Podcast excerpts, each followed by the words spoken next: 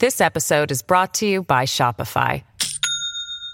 Do you have a point of sale system you can trust, or is it a real POS? You need Shopify for retail. From accepting payments to managing inventory, Shopify POS has everything you need to sell in person. Go to shopify.com/system all lowercase to take your retail business to the next level today. That's shopify.com/system.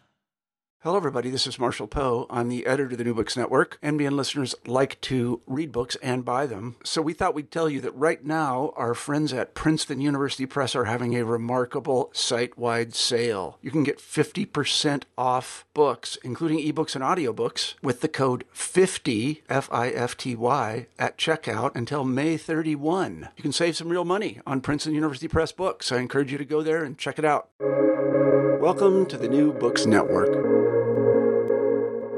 Welcome back to the New Books Network. My name is Adam Bobeck, and I'm a PhD candidate in cultural anthropology at the University of Leipzig. I am unbelievably excited today to be talking to Graham Harman about his new book, Skirmishes. Uh, professor Graham Harman is Distinguished Professor of Philosophy at the Southern California Institute of Architecture, or SCI-Arc, and is one of the key figures in both object oriented ontology and speculative realism. He is the author of such books as Guerrilla Metaphysics, uh, The Quadruple Object, Immaterialism, and Object Oriented Ontology A New Theory of Everything. Today, we'll be discussing one of his latest books, which I already mentioned Skirmishes with Friends, Enemies, and Neutrals, published in 2020 with Punctum Books. Professor Harman, welcome to the show. Thanks very much, Adam. Uh, to start off, could you tell us a little bit about the genesis of this book? Sure. It was a very long genesis. It may have been 10 years ago or more that I first started thinking about a book of this sort, and the title Skirmishes came relatively quickly to me as what the title of this book would be. And uh, there are a couple of things behind the genesis of this book. The first of them is that, at least in the continental philosophical tradition, there's not a lot of horizontal dialogue between people. We tend to get trapped in bubbles where we are speaking privately to one of the past greats of our discipline and people often don't pay much attention to what people are doing in the other bubbles addressed to these greats. Uh, whereas in analytic philosophy, I like the fact that people are in discussion with each other more constantly. Uh, and I wanted to recreate something like that in our subfields. So that's the first thing. The other thing is that as Triple O became more prominent over the years, I started picking up more enemies and more uh, one off criticisms on social media. And what happens often with these is that someone will make a critique of Triple O on Twitter, and then 25 people will basically say, yeah, you know, cheering it on as if that's a death blow. When many times it's either an easy thing to answer or it's it's something I've answered five or six times already, and these people just didn't see it. So this was a chance for me to uh, respond in print to some of these uh, criticisms, especially the ones that keep coming up over and over again. And I toyed with many different formats for this book. And then finally, uh, way back in 2014, that was the year that the first, probably the first four books about speculative realism appeared. Those were Tom Sparrow's The End of Phenomenology, Steven Shaviro's book, um, Peter Gratton's book, and then Peter Wolfendale's book. And so I thought, okay, that's that can be the base of skirmishes. I can do a long response to each of those four books, and then a second half of the book where I'm responding to articles or shorter critiques. Now, what happened in practice is that ideally I, I, could have written a response to those books in 2015 and gotten it published right away. I already had a contract with with Punctum back then, I think. But um, but what happens when you're a writer is you can't always choose what to do when. Um, things come up, and you have to do those things first. And so it happened that I didn't get to to sit down and work seriously on skirmishes until 2019 after moving to California. And once I did, I, I wrote it pretty quickly in about six weeks. Um, so that's the story. I should uh, I should mention here for listeners who don't know much about Triple O that they can find multiple lectures and podcasts that you've done on the internet where you introduce all these ideas that we're going to be talking about today, and you lay out the key concepts of Triple O in a super accessible way.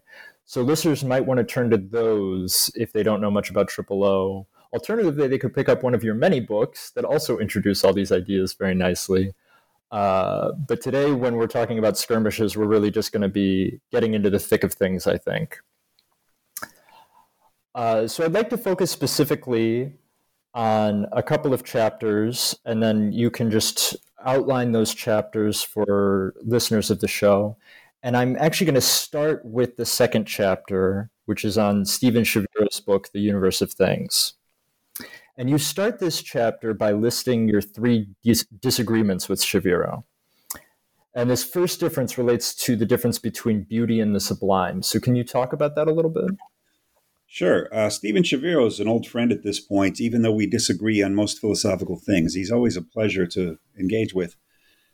The difference between beauty and the sublime. Well, as Shaviro sees it, Triple O is too beholden to the discourse on the sublime. And it's easy to see why he thinks this, uh, because Triple O talks about that which is deep and hidden and isn't directly available to human cognition of any sort.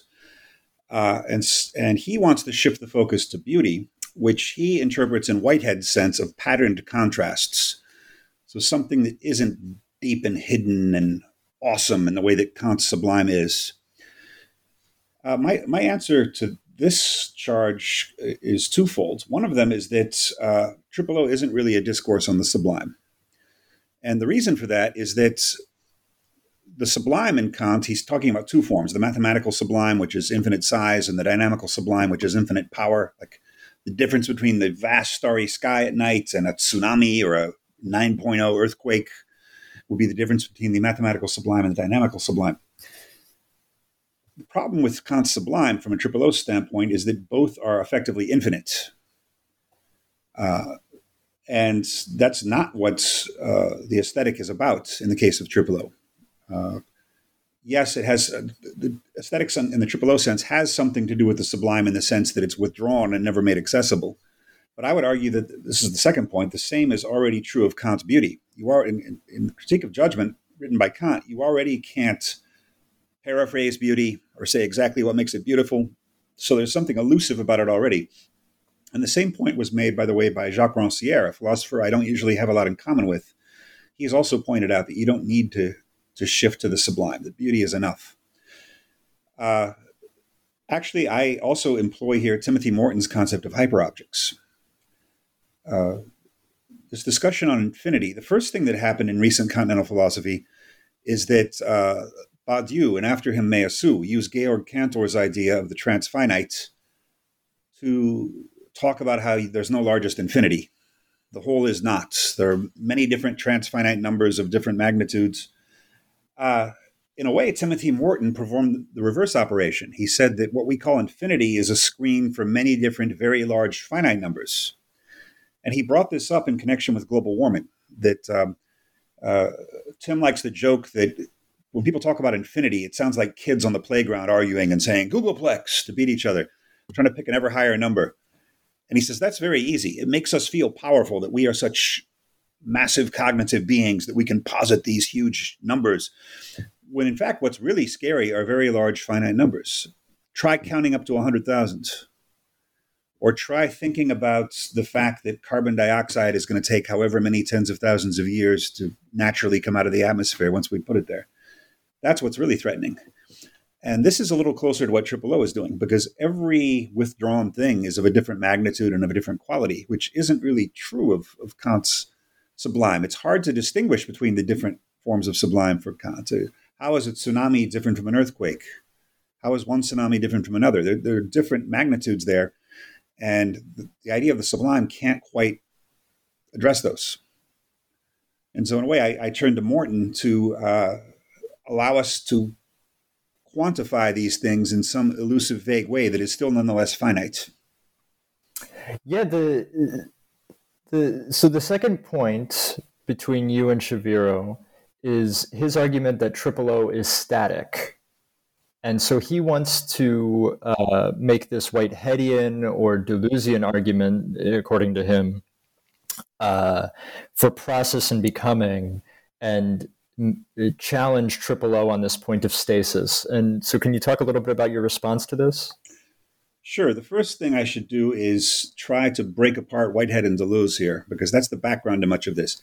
not just Shaviro, but also Isabel Stengers, who has written a very uh, famous and very worthy book on Whitehead uh, from Harvard University Press, I believe. Uh, both like to link Whitehead and Deleuze. And you often hear this phrase, process philosophy, and just about anybody gets thrown into that basket. The problem, as I see it, is that there are two very different kinds of schools grouped under the process philosophy label. One of them, the more, perhaps the more, the better known one, let's say, is that of the, the Bergsonian model, where time is this continuous flux. You cannot talk about an instant of time, even. Time is not cinematic, it's not made of frames. You cannot cut down time into a smallest unit of time. Uh, and here too, you find Deleuze, and you you maybe find Simon and you find other people in that tradition. William James, maybe, who was so close to Bergson in many ways. That's one group, and that's fine. You can call them the process philosophers. Whitehead and Latour are in a completely different basket as I see it. And I've had this argument with Shaviro many times. Whitehead and Latour do talk about change, although I would argue that every philosopher talks about change other than Parmenides and, and maybe Plato under some readings. Uh, Whitehead and Latour are philosophers of the frozen instant. It's simply that they have those frozen instants dying and being replaced constantly over and over again, you know, trillions of times per second or whatever. You can't even quantify it. It's Whitehead, remember, calls actual entities actual occasions, which means that they exist for a single occasion.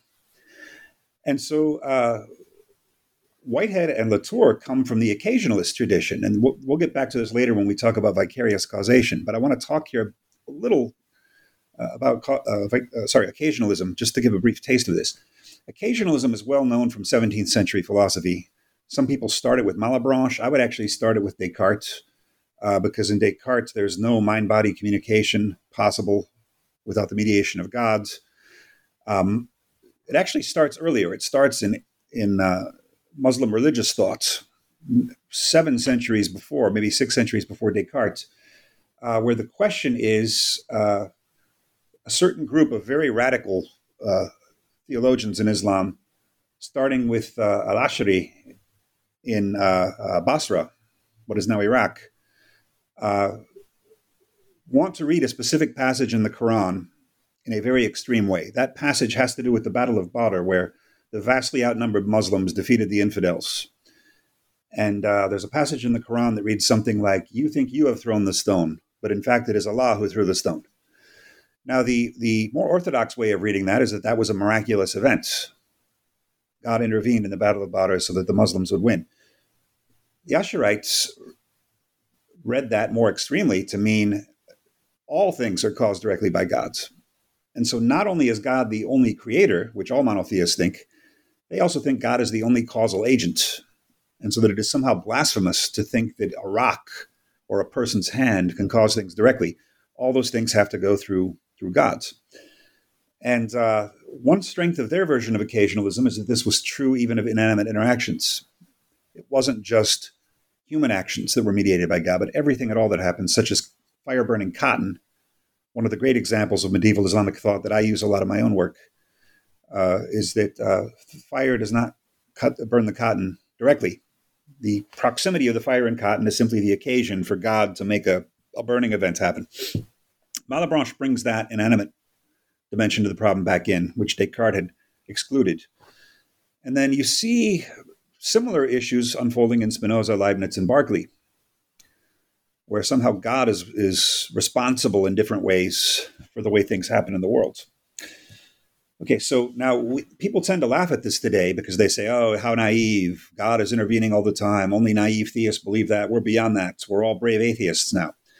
Okay, well, the problem with that attitude is that you can view Kant and Hume, who are still the bedrock of contemporary philosophy in many ways, you can view Kant and Hume as occasionalists by different means. Instead of God being the one with the monopoly on all causation, the human mind has the monopoly on all causation. Uh, in Hume's case, because causation is merely a matter of habit or customary conjunction, we don't know if it really exists. And in Kant's case, more explicitly, because cause and effect is a category of the human understanding. So, um, occasionalism, which I would say is the great contribution of Islamic thought to, to European philosophy, uh, is still very much at the center of things. It's it's the motivation for uh, all of modern European philosophy and many of its successors. It's just that we have tended to get rid of the inanimate side of the problem. We let science deal with inanimate interactions. Philosophy, since certainly since Kant, maybe since Hume, has been stationed at this position where all we can talk about is the thought world relation. So even a theory of objects, pe- people tell me, how can you do object oriented philosophy? Don't you know that Meinong already did that? Okay, but the thing is, Meinong is talking about all the ways we can refer to an object. He's not talking about object object interactions because that seems crazy to people today because, oh, science already does that. What can philosophy say about that that science doesn't? Well, science talks about inanimate objects in terms of their uh, existence at a point in space time, moving in a certain way.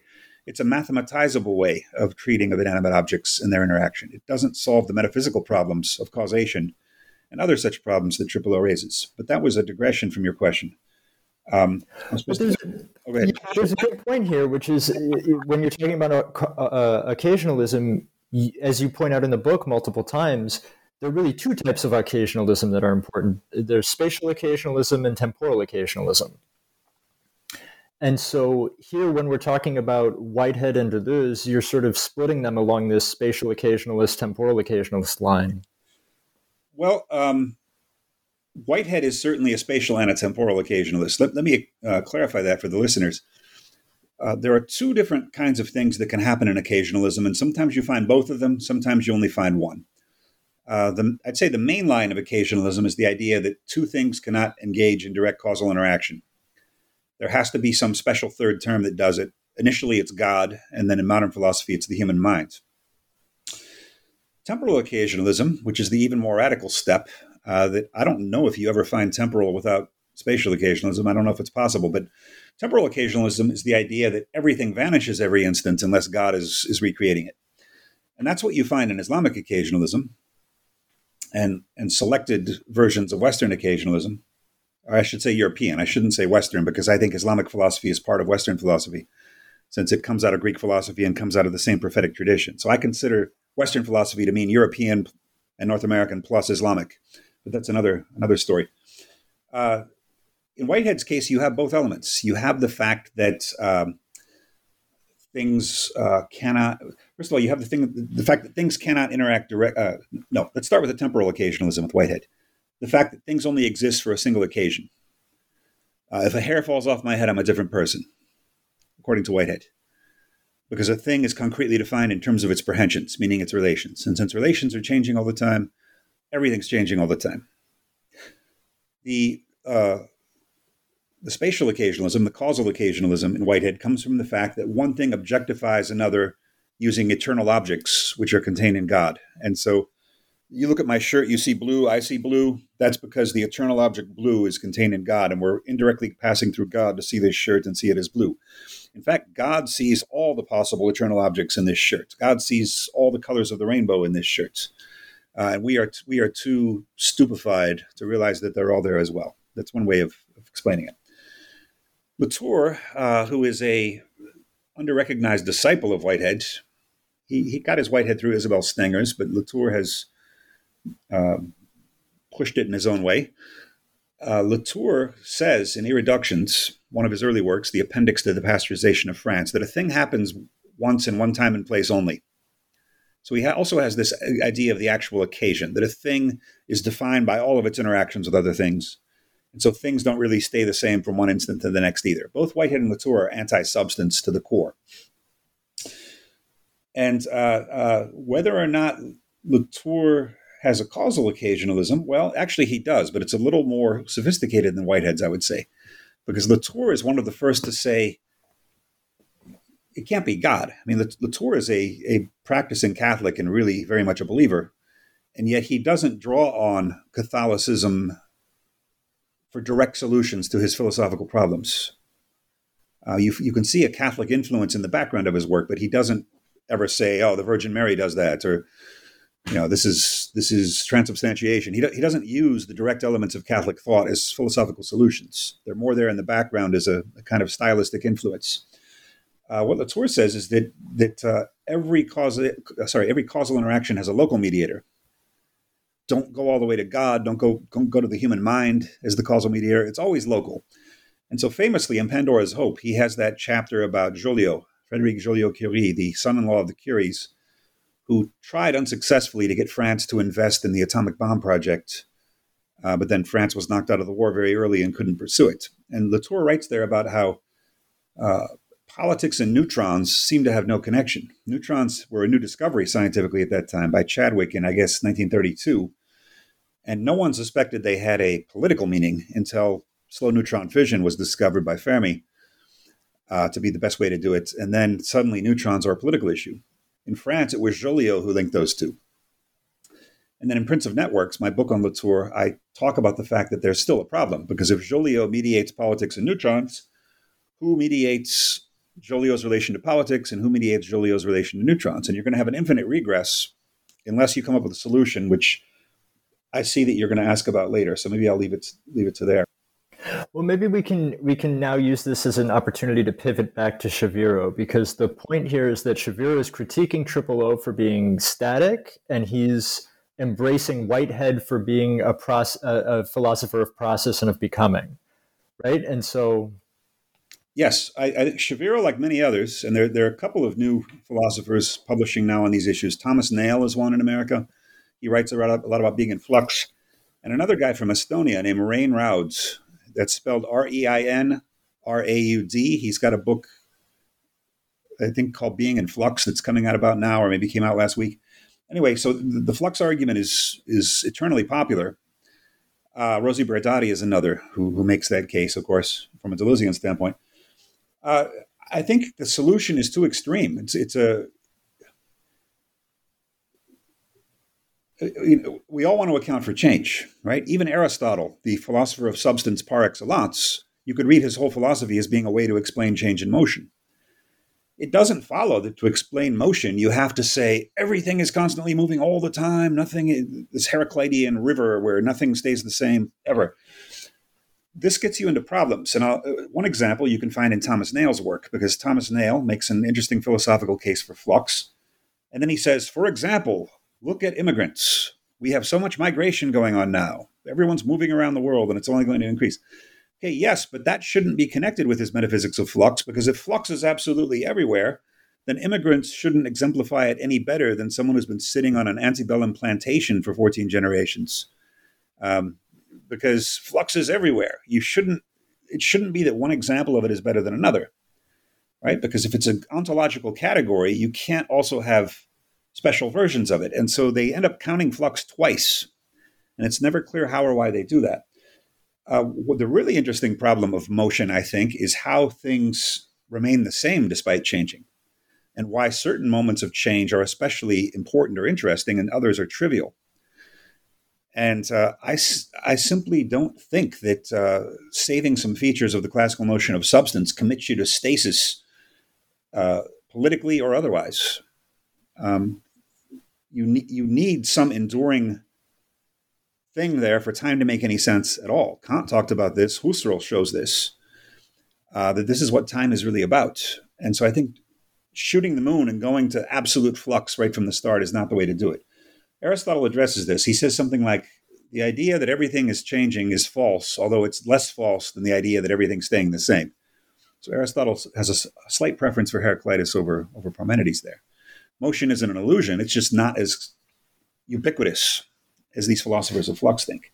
Whereas Shaviro thinks uh, if you have any stasis whatsoever, if anything lasts at all, then you've somehow committed the mortal sin of, of stasis.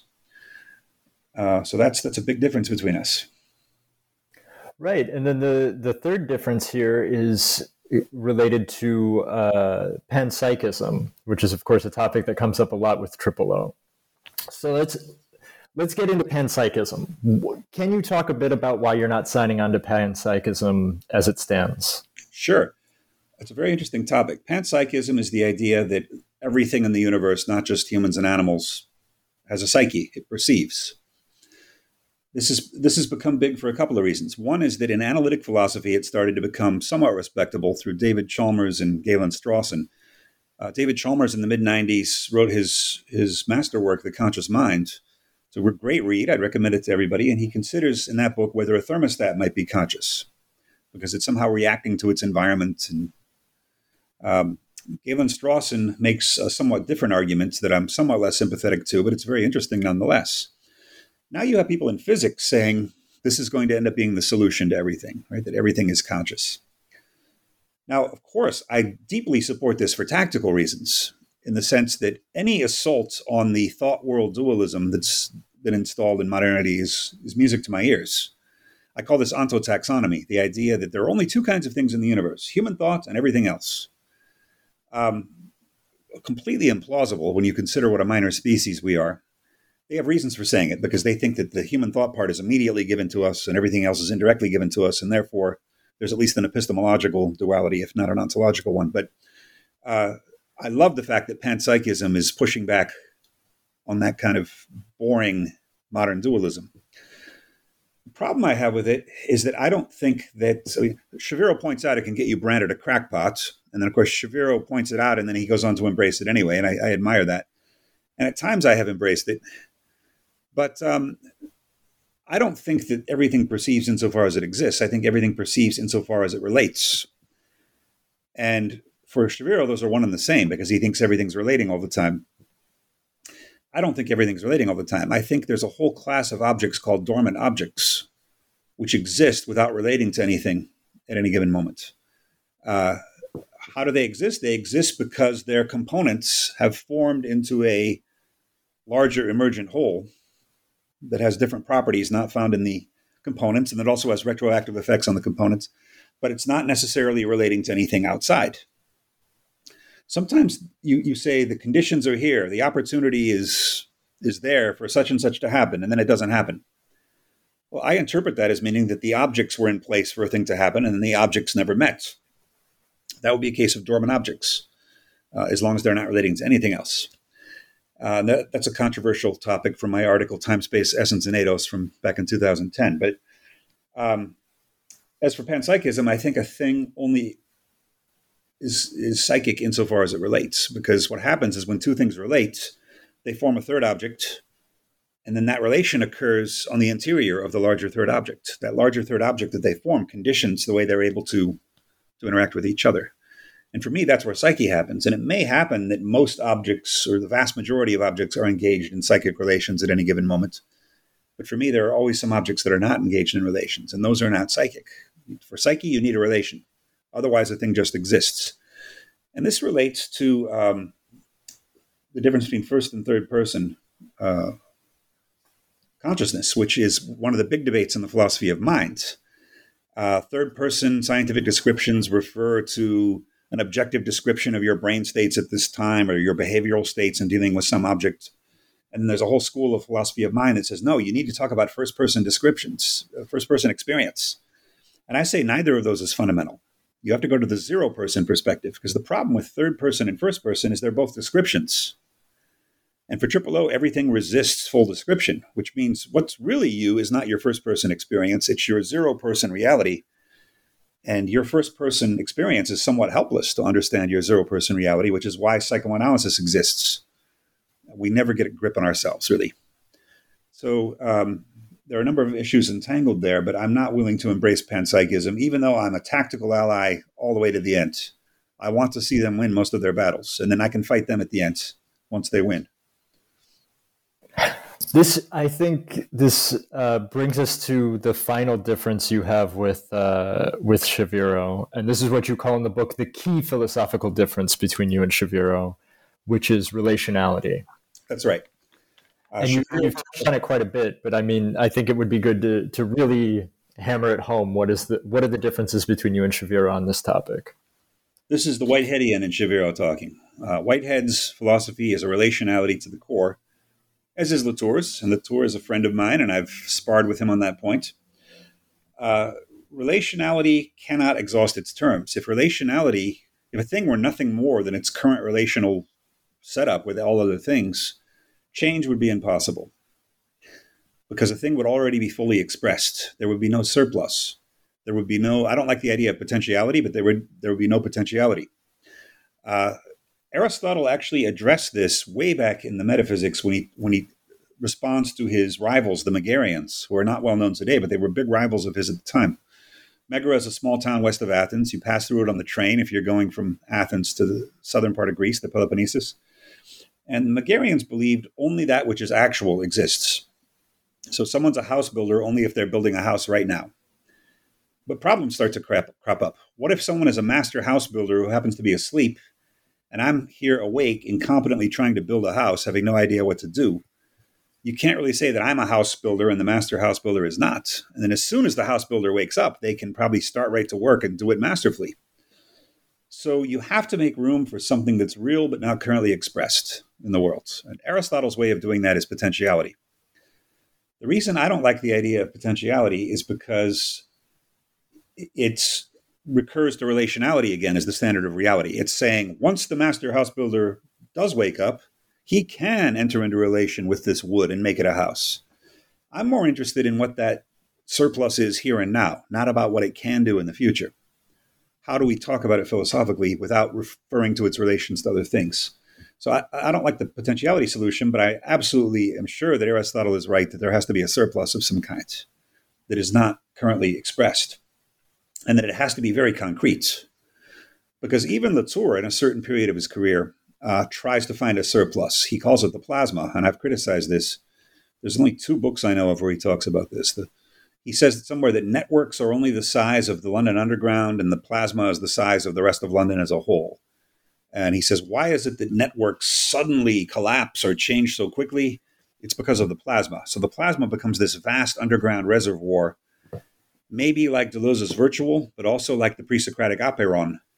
It's the surplus responsible for all things. The problem is the, the uh, Latour's plasma doesn't seem to have local zones. It just seems to be this massive lump that's responsible for everything everywhere that happens. And the problem with that is that that's not how things work. Uh, things happen because of specific surpluses. If a uh, Latour talks about the example of a mediocre academic musician who suddenly composes a brilliant symphony without being expected. Well, okay, but I'm not going to suddenly compose a brilliant symphony because I don't have the tools to do that. So it's not like this ability to compose a brilliant symphony is located everywhere in the universe. It's simply hidden in this supposedly mediocre ac- academic musician who actually has something going on that we're not seeing. You know, Hobbes was a typical late bloomer in intellectual history. Um, one of his biographers says Hobbes is the best ex- best case for adult education he knows of, because even in middle age, Hobbes is writing a lot of crap. All right, and then it's, it's only later that he finds his voice. So, but it was Hobbes; it was not any of us, right? And Hobbes had a specific surplus that he was having a hard time expressing in his thoughts. So it has to be localized, specific, uh, even if unknowable in prose terms, right? There has to be something a causal agent that is submerged, but that could make something happen in the future, but might not. Sometimes someone never reaches their potential, or quite often that happens. So uh, I think often about the example of Michael Jordan if he had been born 700 years earlier, when no basketball existed. Uh, what would he have done? He's not even good at all sports, right? He, he failed in his efforts at baseball. Uh, so it's not necessarily the case that Michael Jordan would have been an exceptional person no matter what, under no matter what circumstances.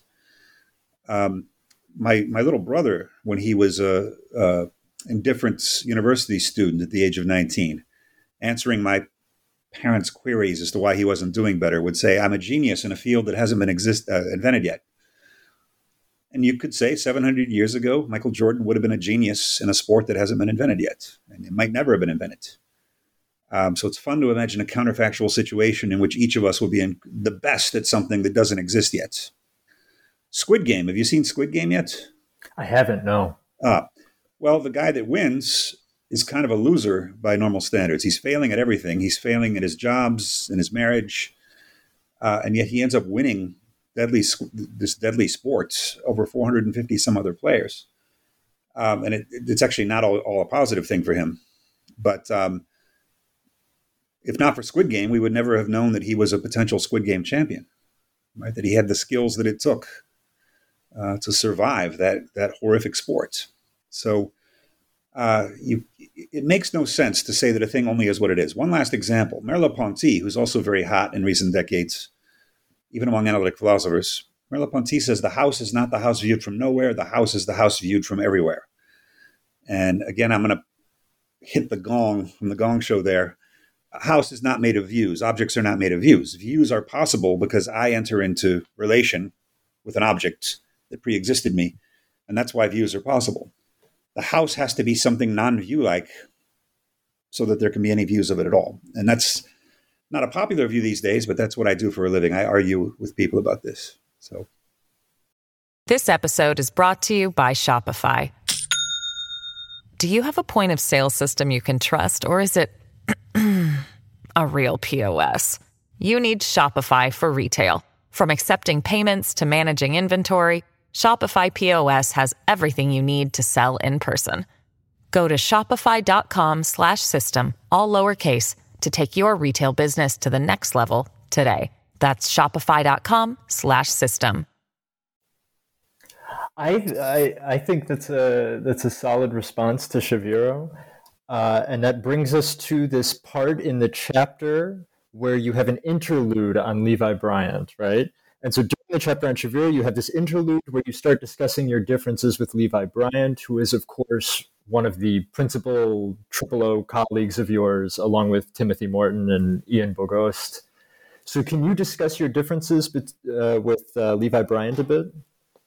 Sure. Uh, the main difference between me and Levi is Levi's background is Deleuze. My background is Heidegger and phenomenology. And so we have certain philosophical orientations that have left their historical trace. There's a certain path dependency into how we came to Triple O. Um, for, so, for example, what I get out of Husserl primarily is the difference between sensual objects and their sensual qualities, meaning Husserl's objects for me are not real objects, they're phenomena, and yet they still have a certain endurance in comparison with their adumbrations. You turn the apple in your hands. it's still the same apple for Husserl, even though the, the colors and shapes of the apple are changing slightly every instant. Um, and I don't read that as being a real apple. Um, Husserl thinks there is no apple in itself. I do. So for me, Husserl's intentional objects are only intentional objects. That has a privative sense to it. But yet he still discovers the second axis that is so crucial for Triple O, the difference between an object and its qualities. For Levi, Husserl has never really meant anything. You know, he didn't come up through, through phenomenology. And so there's nothing like that in Levi's version of Triple O. No difference between uh, sensual objects and sensual qualities. And there's no real fourfolds in Levi's version of Triple O. People will have noticed. And that's because he doesn't have this second axis. He has the difference between uh, virtual proper being and uh, what's the other term? Um, something manifestations, I think. Getting older and it's harder to remember people's terminology.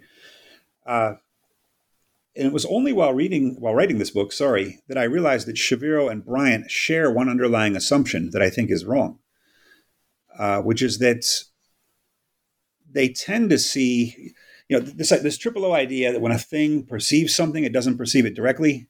It's encountering a translation or a caricature. When writing this book, it, it occurred to me for the first time that both Shaviro and Bryant are assuming that that's happening at something like a mental level that objects don't have any problem colliding with each other. But somehow, when you bring in something mental, or what Whitehead calls presentational immediacy, that's when you get the translation issue, right? That, oh, a mind can't see things directly. A mind necessarily translates things into some distorted version of them, which is basically the, the assumption of Kant, right? That human minds have this, or animal minds even, have this unique ability to see things in a distorted fashion, but that somehow causal interaction would necessarily be direct. Uh, whereas for me, it's absolutely crucial that causal interaction also be a translation. And this is where people start thinking my philosophy is weird because they assume that only the mind can do that. That you know what rocks can't or fire can't even perceive. So how could it perceive a distorted version of cotton? Well, that's not really my point. My point is that it causally interacts with a distorted version of cotton. Let's assume that there is no panpsychism. Let's assume that fire is just stupid. Fire is utterly mindless, and so is cotton. I'm happy to assume that if you want to. Still, fire is going to be interacting with cotton causally in a way that does not express the full reality of the cotton. Fire is not equipped to interact with all the features of the cotton. Humans are able to interact with its softness, with its whiteness, uh, insects are able to react with its possible uh, role as a ho- uh, comfortable home for them on the interior of the cotton ball. The, f- the fire has no way of, of engaging with any of that. For the fire we can assume it's simply something to do with the flammable features of the cotton that are relevant to the fire. And so causation already occurs at this, this, level of distortion. And people say that's panpsychism. And I say, no, I am going to a level deeper than psyche here. I'm trying to talk about what happens before psyche. And then we need to rethink what psyche might be. That's a huge philosophical problem. Um, and so when people say I have no theory of the subject, no, it's just that I don't have a finished theory of the subject. And when people claim they have a theory of the subject, all they really mean is that they're making a radical distinction between the subject and the object and listing all the honorific features that make subjects so great. Zizek, for example, or last night I was reading an article on Braidotti, and she criticizes us for this too. That we don't have a theory of the subject, and she claims this leads us to dismiss post-colonial struggles and et cetera, feminist struggles, et cetera.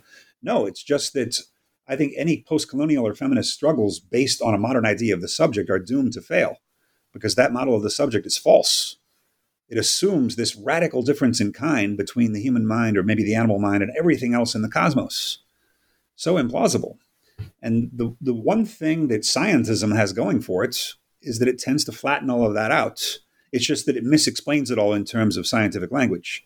I don't think you can explain the human mind in terms of scientific language, but I don't think you can explain fire and cotton in terms of scientific language completely either. That's the point.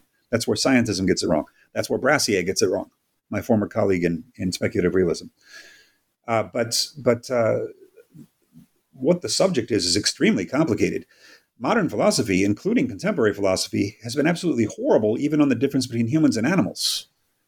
Um, people just assert commonsensical points, and then somehow these commonsensical points are revered. Like Heidegger says, humans are world forming, animals are poor in world, and the stone is worldless. And everyone is in awe of this amazing lecture course by Heidegger he, he does a very good job with boredom in that course, but he really tells us nothing about animals that is not simply a commonsensical point that somehow animals are conscious too, but less than humans. And then Heidegger says nothing at all about plants or fungi or viruses, which are a big issue now. And that's you, you, it's very hard to find a, a modern philosopher who really sheds any light on this at all. It's just a restatement of commonsensical points with a kind of ontological stamp of authority on them. Uh, lately, I've been working on Plessner, who's a little better on that. Helmut Plessner, forgotten uh, philosopher near contemporary of Heidegger's. And he makes some progress on that, and he at least talks about plants, but I'm still not satisfied with, with his version of it for reasons I talk about in my coming article on him. Um, so we need to totally rethink the plant animal human distinction, and we need to not be so sure where the big dividing lines are. Why do we think that the human is the big jump? Why not primates more generally? You know, monkeys are pretty smart, they're pretty incredible. The great apes pretty incredible. Vertebrae are pretty amazing. Central nervous systems are pretty amazing. Why don't we make the philosophical cut at different points? Why do we assume it's us? I think this is a hangover from Christian theology that we've never really gotten out of. Uh, that, that somehow humans are made in the image of God and nothing else is. Plants are very interesting. Viruses should be the most interesting thing to us now, right at the borderline between life and non life viruses being like seeds that only reproduce more seeds rather than reproducing mature organisms. So, um, all of this needs to be radically rethought. And so, when people say they have a theory of the subject and I don't, I'm usually not too impressed by what they're calling their theory of the subject. It's just some list of features of human uniqueness that are usually drawn from brainstorming commonsensical insights. So, I'm gonna I'm gonna hold the line here and say we should approach the question of the subject very very slowly. I do think that psychoanalysis is probably the way into this, um, because psychoanalysis does touch on some things that make humans unique. But that's to what extent psychoanalysis can apply to ontology. That's another question. I think right. Lacan is sometimes used too quickly in favor of an idealism of Zizek's or Badiou's sort. I, I don't think that's the way to do it. But anyway, I went on too long there. No, no, it's perfect. It's perfect. But I, I, I do want to get deeper into this point on vicarious causation because one thing that goes throughout the book, this this sort of strand of argumentation, where people are either, um, according to you, misunderstanding vicarious causation or uh, misinterpreting it in various ways. So let's let's get really deep into vicarious causation. So at the end of one of your talks that people can find on on the internet, uh, Bryant comes up and he asks you directly about this point on vicarious causation, and he gives the example of a cat and a litter box. and he asks if he's diagramming it correctly, right? And he draws uh, the cat and the litter box and tries to draw a circle around them. And he says, okay, we've got a real cat and a real litter box. Where is the central object? The sensual object or the central object? The sen- sensual object is what I is what he asks. The litter box is the, the sensual litter box is the one the cat encounters, and it remains the same despite the slightly shifting appearances of that litter box to the cat as the light changes or as the cat circles it or approaches it more closely. Right, and then the litter box is encountering a sensual cat, right? Yes, although that doesn't always happen. It's it's an asymmetrical process, and so there are cases where where we encounter something and something doesn't encounter us in turn. In fact, that might be one of the key human abilities to encounter things unobserved. This kind of espionage that humans are able to to perform on other things. Mm-hmm, we're mm-hmm. observing stars uh, that are dead, so those stars are not observing us. Those stars were dead before humans evolved, and so but here we are observing those stars. And so then, how does this fit in with your point on Latour that a real object is always touching a sensual object like a chain of magnets? Very good. When we were talking about Joliot a while ago, I, first of all, I think Latour makes the biggest step forward in understanding causation ontologically in centuries, um, because he is the one who says indirect causation is necessary, but it can't be some magical super entity like God or the human mind. It has to be a local mediator and a very specific local mediator. So he does that by saying Joliot is the mediator of politics and neutrons.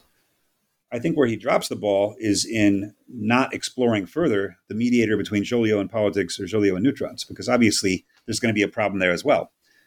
And it seems to me that he ends up with this kind of methodological solution that works for the social sciences, which is that you keep going until it becomes boring. So maybe nobody's interested in knowing how Joliot touches neutrons how he uses the microscope. Maybe that's not an interesting question. So it becomes this kind of pragmatic standard for when you stop. Well, obviously, for metaphysics ontology, that doesn't work. You need to know how any contact is possible at all at the bottom. And uh, the only way to do that, and it so happens I can provide that solution, is you have two different kinds of objects. It's like with magnets, where you uh, you can touch a north pole to a south pole and make an infinite chain of magnets that way but you'll never be able to touch two north poles or two south poles. So you need two different kinds of objects that are of opposite polarity. Uh, only male and female are fertile, uh, barring advanced reproductive technologies. Uh, so it's a similar analogy. You need different kinds of objects to make contact in a way that makes sense in metaphysics.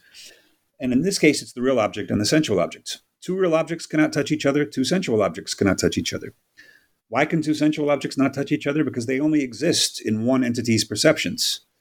So I have here the sensual water bottle and the sensual iPhone. Those don't really exist, except insofar as they exist for me. And so they are only linked through me. They're both parts of my experience. They're woven into this single texture of my experience. Um, that's okay. Then two real objects don't touch because that's the core principle of triple O that one thing cannot touch another thing directly. Why not? Because and this is a controversial argument, but I'm sure that it's right. One thing cannot be another object, which means that. Let me back up here and give the example of Meillassoux's solution and why I think it's wrong. Meillassoux thinks that we get at the primary qualities of things by mathematizing them. So here I have this water bottle, drinking water, and I want to know it. That means mathematizing the water bottle so that I, I know all possible mathematical properties. Meillassoux gets this from the Galilean Revolution and Koyré's book on that. And Badiou, of course, is a mathemat- mathematizing philosopher. That's what they think. Okay, here's the problem with that. M- my perfect knowledge of the water bottle, assuming I can get it, assuming Meillassoux is right, is not itself a water bottle, right? I can't drink the water bottle in my drink from the water bottle in my mind. I can't squish the plastic of it. And people will laugh and say, Of course not. That's a straw man. No one's saying that. Well, the reason no one's saying that is because no one is following out the logic of Meillassoux's position. Meillassoux goes on to say, I'm not a Pythagorean. I'm not saying that everything is mathematical. I'm just saying that our knowledge of things is mathematical. Okay, but then you got to go a step further and ask, then what are things if they're not just mathematical? Meillassoux's answer, and this is true of all such positions, is incredibly disappointing. It's that water bottle is its mathematization in hearing and dead matter. And so, what the mind is doing is extracting these forms and bringing them unaltered into the mind while leaving the matter behind. Okay, well, the problem is no one has ever seen dead matter. That's a kind of folk ontological category coming from the fact that we bump into stuff and it hurts. There's no reason a form couldn't hurt. I don't see why it has to be matter. Um, the right way to approach this problem is to see that you can't move a form without changing it. And Latour sees this. He says no transport without transformation. Some of the scholastics were onto this in the Middle Ages. You can't move because in, in, in Aquinas, of course, that's what you do. You take the form out of the thing and bring it into the mind. Uh, but there are other ways of looking at this. And my way of looking at it is you cannot move a form without translating it into the mind. And so, um, why did I bring this up? This had to do with uh, Latour. Yeah, this this had to do with uh, how how two real objects interact.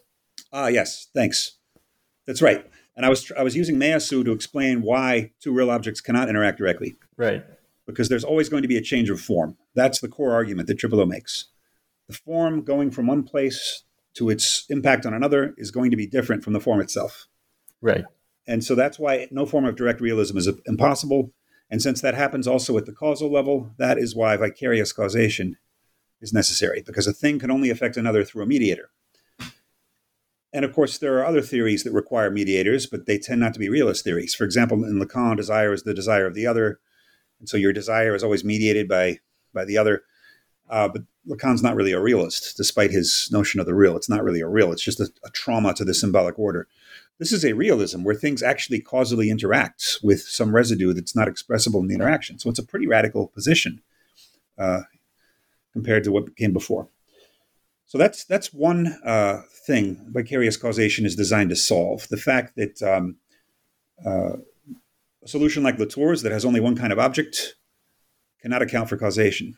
And in order to account for causation, you need two different kinds of objects, and you need a sensual object as a mediator between two real ones. And as you said, the object can also interact with me in turn, and in that case, it's encountering the sensual version of me, as I see it, those are two different interactions. Those are two parallel but different interactions.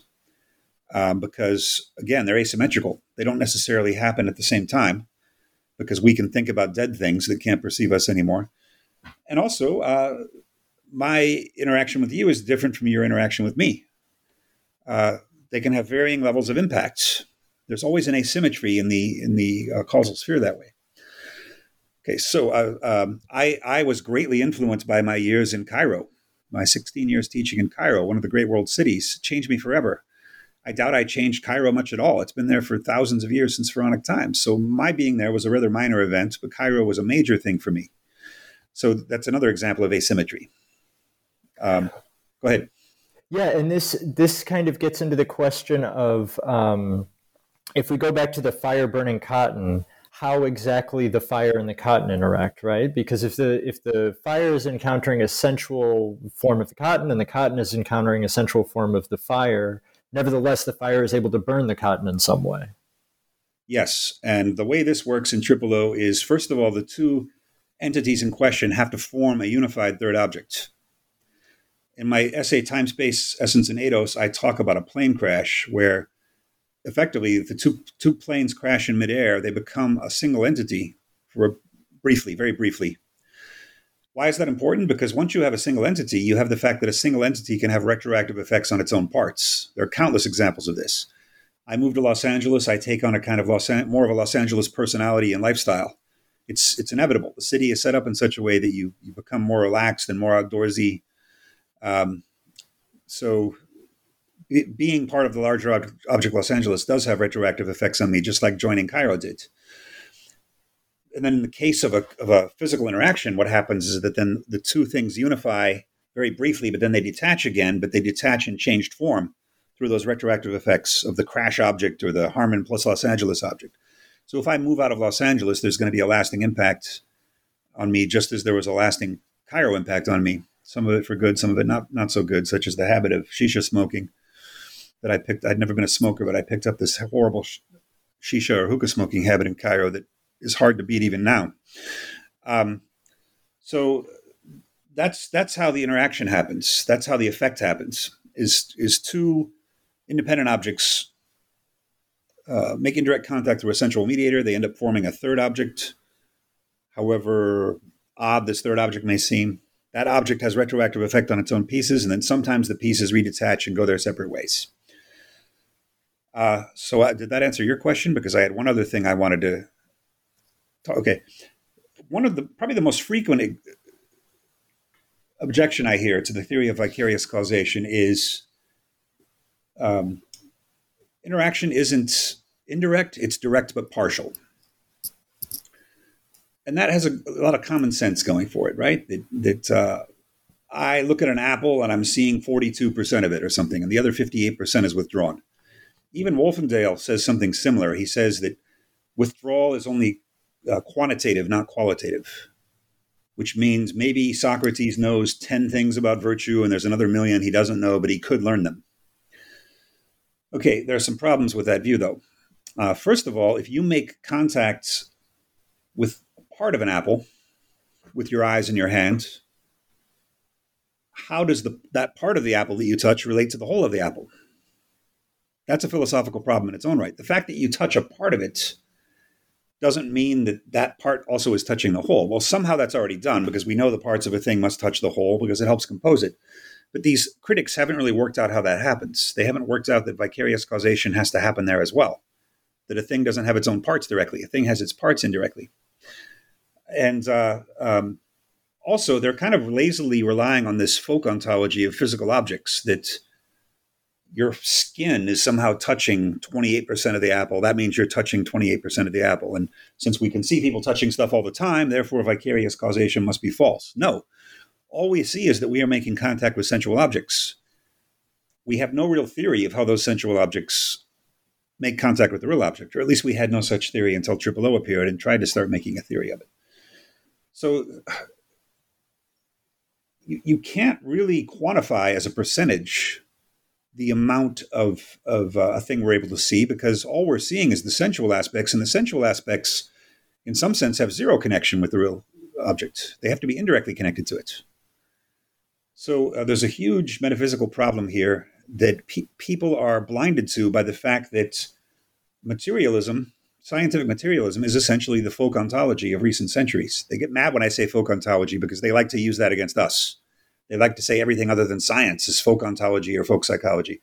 No, materialism is the biggest folk ontology there is. One thing bumps into another one and moves it. Uh, that's philosophically opaque. Science doesn't need to, to examine the metaphysics of that, perhaps, because all it needs to do is measure and identify subcomponents and talk about fields and talk about you know the way these things interact they don't need to talk about the metaphysical problem or ontological problem of how things can interact at all. And some angry critics will say that's useless for science. Well, first of all, science, who says science gets a monopoly on talking about the inanimate world? Different disciplines can talk about different objects. An anthropologist can talk about uh, Germany differently from how a linguist talks about Germany or how a philosopher talks about Germany. I say this because you're an anthropologist in Leipzig. Uh, Psychoanalysis, in Lacan's version, the same object can be real, imaginary, or symbolic. The same object can move through three registers. Latour has 15 modes, actually 14, I think, but he calls them 15. So um, there's there's no particular reason why the current division of labor has to exist forever. That that um, uh, science gets to talk about hard inanimate objects, and the humanities get to talk about moods and emotions and feelings and poems and things. No, there's there's a way for philosophy to talk about inanimate objects that is different from the way science talks about inanimate objects because science doesn't care about problems like indirect causation. However, that doesn't mean it's always going to be the case. Let's not forget that Einstein profited greatly from Kant and Mach in formulating the theory of relativity. Leibniz is in there somewhere too. Uh, who's to say whether vicarious causation might not be crucial for some physicists of 40 or 50 years from now? we're not supposed to be limping along after the current consensus state of science, right? Science is always supposed to be pushing the envelope and risking very daring thoughts that are against the consensus. And uh, a couple of physicists have said they want philosophy to be of more help in this. Um, uh, Lee Smolin has said this, and uh, why, why, am I blanking on the name of the Italian guy? Carlo um, Rovelli. Carlo Rovelli, thank you. Memory becomes a real problem when you hit 50 names that you've said thousands of times suddenly become elusive. Carlo Rovelli and Lee Smolin have both said this that they're tired of philosophers trying to explain what scientists have already done. Actually, according to uh, Imre Lakatos, the philosopher of science, that's the very definition of a degenerating research program, trying to explain things that have already been done. What you need to do is go forward and talk about things that haven't been done. And besides, science is in a crisis of its own. At least physics is in a crisis of its own. They can't unify relativity and quantum theory. There's no theory of quantum gravity, that is, and they can't explain dark matter or dark energy. And so this is not the time for physics to be lecturing anybody about not having a complete theory of anything. Um, physics has the advantage of being very exact and being able to experimentally test things, which philosophy doesn't have. But philosophy has its own advantages. We can we can test a much larger number of cases because we use thought experiments. We also have a very proud tradition behind us, and we should stop being sniveling, insecure weaklings cowering before the sciences, asking them to praise us for, for not transgressing their, their views. One, one thing that makes me sick is the spectacle of, of philosophers bragging about how they majored in physics or bragging about how they're still able to read mathematics articles. Because the, that's great if you can do that, right? But the subtext there is that people who like poetry are, are wussies, right?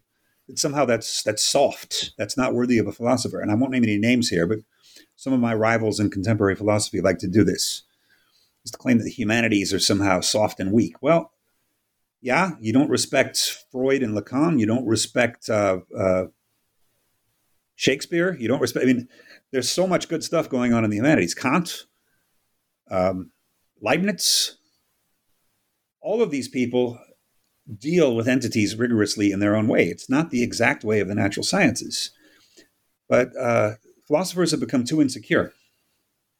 And one of the ways to change that is to reassert our right to talk about stuff that's not about the thought world relation, but is actually just in the worlds. Uh, Professor Harman, I could talk to you for hours and hours about this book, and we've only just talked about one chapter. Ah, there's so much more in this book. You have a response to Peter Wolfendale's object oriented philosophy that I'm sure many people are going to be interested in. You have a response to Peter Gratton and his, his book on speculative realism. You touch on Stephen Mulhall's critique of uh, Triple O that he gave a couple years ago. Uh, this is a really wonderful book. I can only urge people to check it out. Uh, I have one final question, which is tradition here on the New Books Network, which is can you tell us what you're working on now? Usually on too many things at once. Um, I can tell you what my open book contracts are right now. How about that? I mean, there's always articles come, requests for articles come in weekly almost, and I have to try to respond to those requests. The reason that I try not to, well, okay, sometimes I say no, uh, but I try not to say no.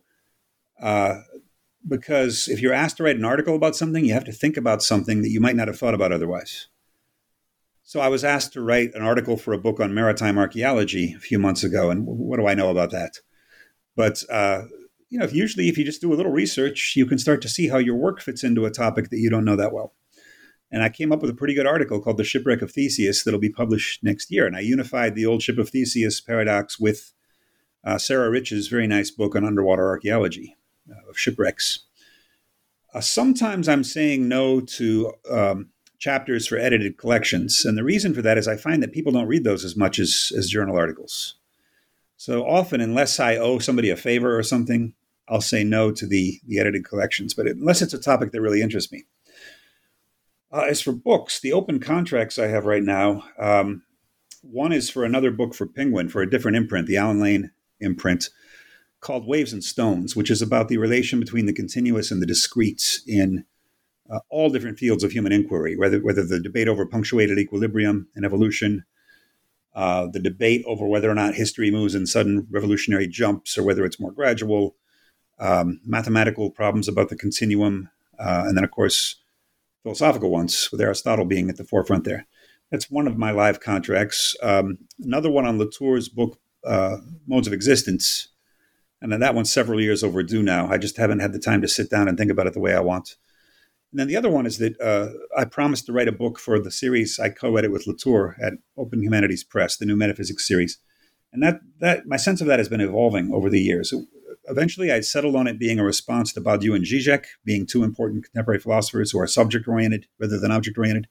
But I also want to work Lacan into that now because I've Lacan's been my reading interest for the past couple years, devouring as much Lacan as I can. And so I want to get my foot into that debate somehow. I'm also, by the way, working on a um, co authored book with Chris Witmore, the archaeologist at Texas Tech, which is about the differing uh, senses of time in archaeology and philosophy. And we, the bulk of that book is done. Um, we haven't decided on where we'll try to publish it yet, but it's been a pleasure to work with Chris on that. I very much look forward to reading all of these texts, and maybe we could have you back on the show. Sure. And by the way, Architecture and Objects is coming out in the spring from Minnesota. That's a follow up to Art and Objects, which was published with Polity. I teach in an architecture school, and again, I like landing in situations where I know nothing and having to build my knowledge from the ground up. Architecture has been a case of that. I've been teaching there for this is my sixth year at SCI-Arc, and uh, I've been in the arch- in the library at SCI-Arc a lot, learning about architecture. And so, take a look and see what you think when Architecture and Objects comes out in the spring. Yeah, excellent, excellent. So the book, once again, is Skirmishes, published in 2020 with Punctum Books. Professor Graham Harman, thank you so much for your time. Thanks a lot. I appreciate it, Adam.